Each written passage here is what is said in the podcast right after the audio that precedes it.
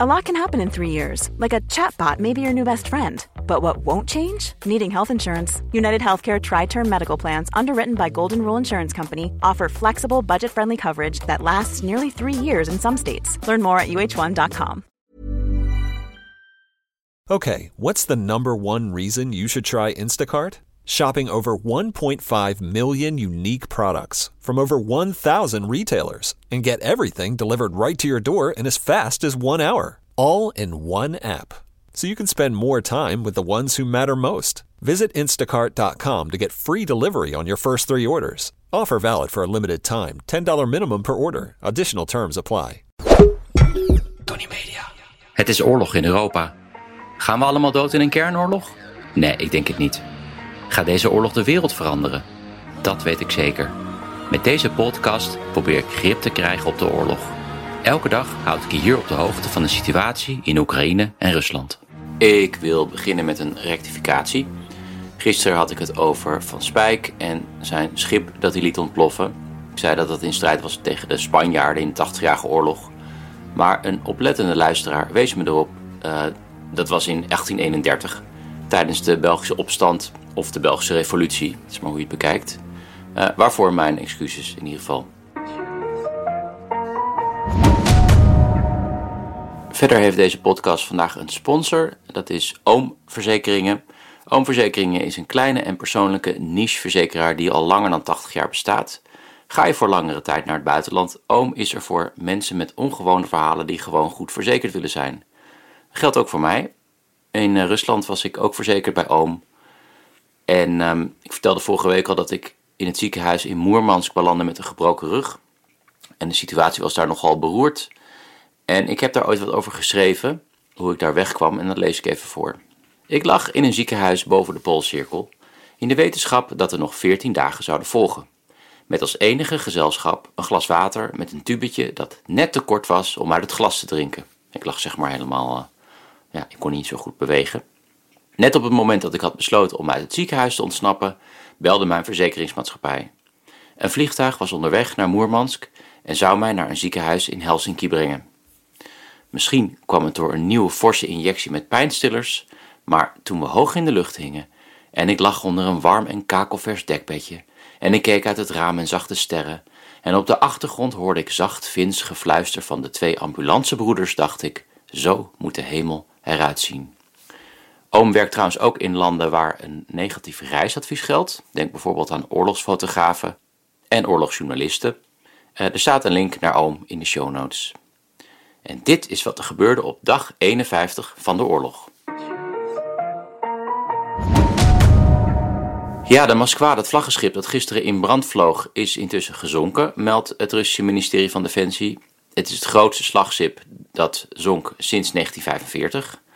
Volgens de Russen werd het schip naar een haven gesleept toen er een storm uitbrak en daarom is hij gezonken. Maar helaas, sommige dingen kan je niet faken, zoals weersomstandigheden. Uh, er was helemaal geen storm op dat moment. Het lot van de 500 matrozen is nog onbekend. De regering zegt dat, uh, dat ze allemaal zijn gered. Maar volgens een lid van de Duma zijn er zeker een paar doden gevallen, waaronder de bevelhebber. Uh, er is nog meer tegenspraak op de Russische tv. Die moesten zich in onmogelijke bochten wringen. Want aan de ene kant houden ze vol dat er, dat er brand uitbrak op het schip. Dus dat het niet de schuld is van de Oekraïners.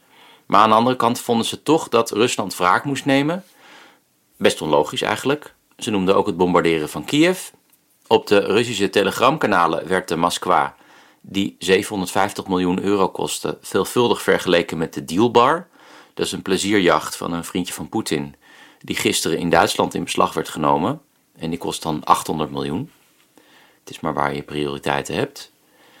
Opnieuw berichten in de Russische media dat Oekraïne Russische grenswachten heeft beschoten. Dit is nog onbevestigd. Volgens het Russische persbureau TAS zijn een zwangere vrouw en een kind gewond geraakt. Dit heeft alles weg van een valse vlagoperatie, een soort nepaanleiding voor een escalatie aan Russische kant. Rusland zei eerder deze week dat als Rusland zou worden gebombardeerd, dat het leger dan gedwongen zou zijn om commandocentra te bombarderen in Oekraïne, waaronder in Kiev. En vandaag deed de woordvoerder Dmitri Peskov daar nog een schepje bovenop. Hij zei: Als Oekraïne Russische steden blijft beschieten, verklaart Rusland Oekraïne de oorlog. En dat zou een verandering zijn, want tot nu toe noemen de Russen het een speciale militaire operatie. Verder bespreekt de EU een ban op de import van olie. Dat zou trouwens veel meer impact hebben dan een importverbod op gas. En olie is ook makkelijker te vervangen. Dit zou dan wel gefaseerd ingevoerd moeten worden. Onder druk van Duitsland, die uh, behoorlijk afhankelijk is van die Russische olie. Een besluit hierover valt hoe dan ook pas na 24 april. Dan is de tweede ronde van de Franse presidentsverkiezingen. De angst is namelijk dat een importverbod nu zou leiden tot hogere olieprijzen en dat zou dan uh, Marine Le Pen in de hand spelen. Ik hou trouwens mijn hart vast voor die 24ste, want een pro-Russische Le Pen als president zou echt de hele oorlog eh, op zijn kop zetten waarschijnlijk. Goed, gaan we door naar de Russische media. Een uh, verontrustend item op het eerste kanaal gisteravond. Ik merk dat het Kremlin al langer het narratief van de oorlog aan het veranderen is. Eerst was het binnen Oekraïne is een klein deel natie en die naties moeten we verwijderen. En nu is het eigenlijk min of meer heel Oekraïne moet verdwijnen. Een van de commentatoren in het eh, fragment gaat in op de beschuldiging van het Westen dat Rusland genocide pleegt. Hij zegt dan: De Amerikanen zeggen dat wij het Oekraïense volk willen vernietigen. Nou, daar ben ik het mee eens. Het is een belediging dat Oekraïners zich Oekraïens noemen. Het zijn Russen. We moeten ze gewoon opnieuw opvoeden. En we moeten ze overtuigen om hun leven anders te leiden. Dan iets anders. Het kan niet meer gekker, denk ik, elke keer als een Rus wordt opgepakt met een extreem subtiel protest. Maar het kan altijd gekker. Neem bijvoorbeeld Dimitri Silin uit Ivanovo.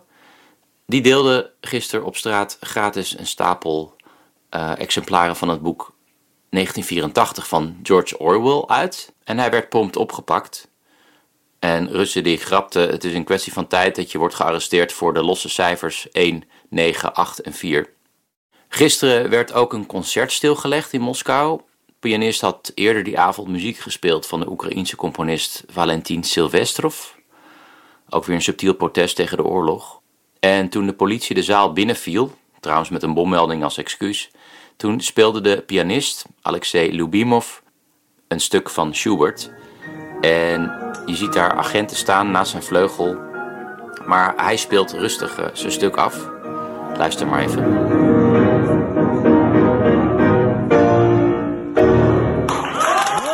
Er staat een link naar het beeldfragment in de show notes.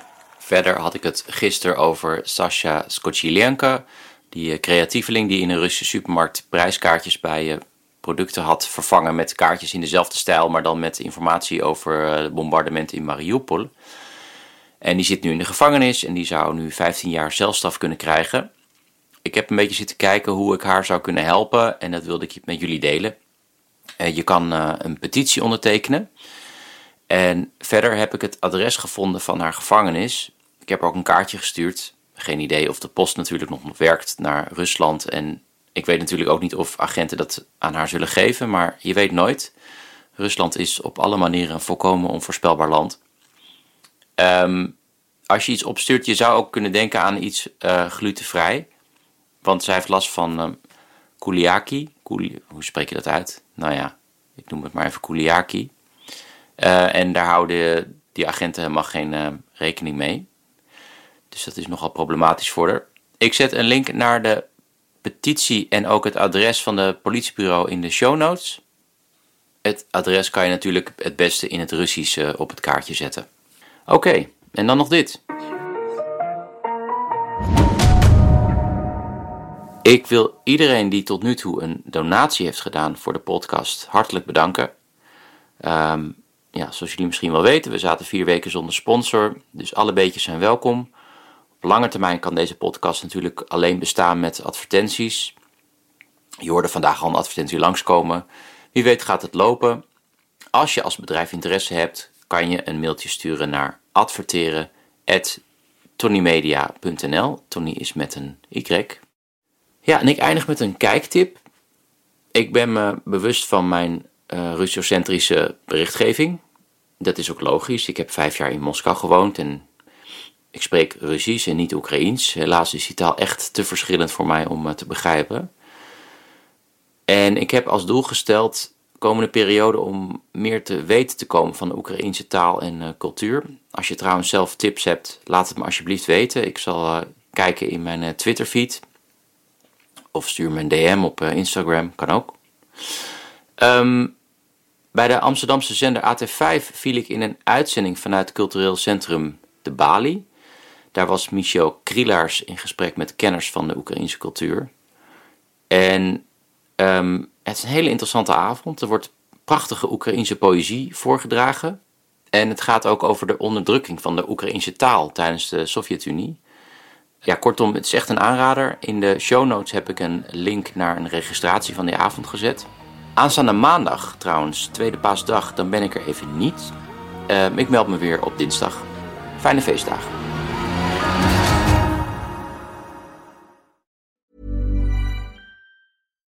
Ik heb geen idee waar je naar geluisterd hebt, maar misschien een goede tip om nog meer tijd te vermorsen. Luister eens een keer naar de Snopcast, waarin ik, Jort Kelder en mijn goede vriend Ivo van Rechteren Altena alles bespreken wat het leven draaglijk maakt zonder enig praktisch nut. Met uiterst overbodige snobjecten als ja, een machientje om je tandpasta uit te rollen, een ski natuurlijk van Bentley of een Kashmir springtouw. Jazeker, de Snopcast. Omdat je het waard bent.